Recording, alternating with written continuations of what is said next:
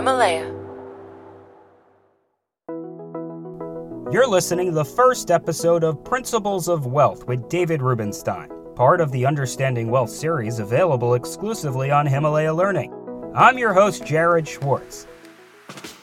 Himalaya Learning is an audio learning platform that provides an extensive library of courses straight to your ears from the world's greatest minds, including Tim Ferriss, Malcolm Gladwell, and more. To listen to the rest of this course and others like it, go to Himalaya.com slash principles and enter the promo code principles to get your first 14 days free. Our expert for the course on the principles of wealth is David Rubenstein. A private equity pioneer, David Rubenstein is the co founder of the Group, one of the largest firms in the world with over $200 billion in assets under management. He's the ultimate influencer in the financial and philanthropic space. Here's Principles of Wealth with David Rubenstein. Well, you can be in business and not make a lot of money or not acquire wealth. Many people work in the business world, work for companies and so forth, only if you're really an owner or a significant shareholder of some way are you likely to make a lot of money.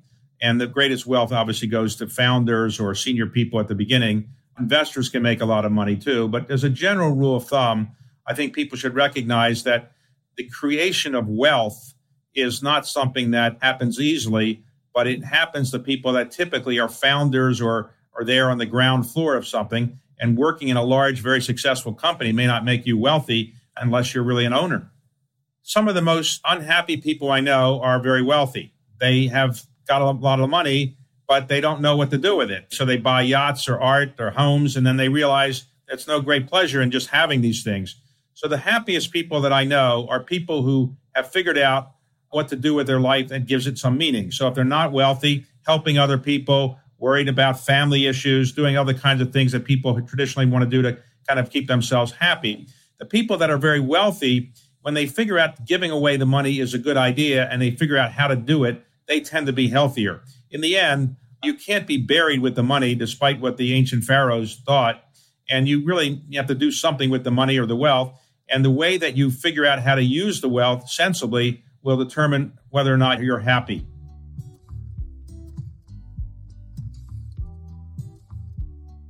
I came from a modest background. My father and mother were not graduates of college or high school. My father worked in the post office. I was an only child growing up in a blue collar family in a Jewish setting in Baltimore. And I did get scholarships to go to Duke and University of Chicago Law School. I practiced law.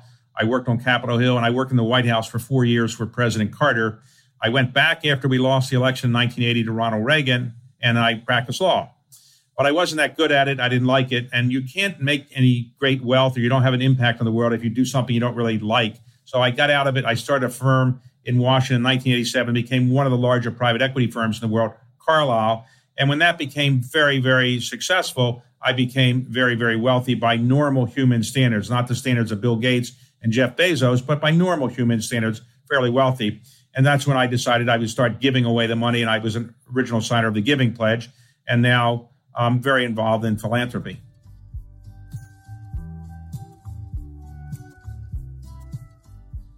In terms of rich, it depends. If you mean rich by money, clearly you're going to have to do something that is distinctive and unusual. And the world will pay you for that if you come up with a brilliant idea or a new process or you're a star or, or fairly talented in one area. But rich generally connotes money, whereas you know you can be rich in many other ways as well. Rich in happiness, rich in family pleasures, rich in just mental satisfaction. So it isn't necessarily the case that having wealth will make you happy. Many people strive to get a lot of wealth. And when they get it, they realize they're not as happy as they thought they were going to be.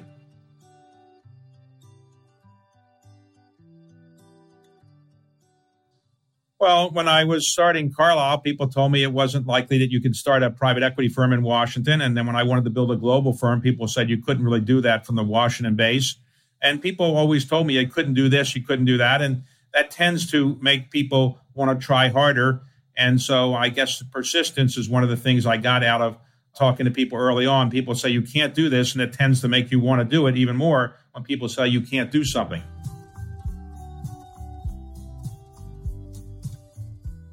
Well, I have a couple rules that I tell people when I make commencement speeches of what students should do. But as a general rule of thumb, I think that people should experiment, try different things, find something you love, because if you don't love it, you won't be great at it. Nobody's won a Nobel Prize hating what they do. You have to love it.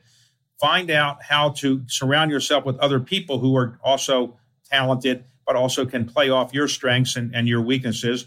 Also, be willing to work hard. You've got to really work hard and really learn how to share the credit with others because you've got to do that. You've got to keep learning and keep reading. I also think some humility helps and a sense of perspective or sense of humor probably helps as well. Integrity helps as well. I think in the end, when you're trying to cut corners, in the end, it'll catch up with you. In the end, I think you have to, most importantly, be willing to make a mistake, fail, pick yourself up, and get back on your feet and keep pursuing the idea that you have. And if you do that, eventually something good will come. Thank you for listening to the first episode of Principles of Wealth with David Rubenstein, part of the Understanding Wealth series, available exclusively on Himalaya Learning. To listen to the rest of this course and others like it, go to himalaya.com slash principles and enter the code principles to get your first 14 days free.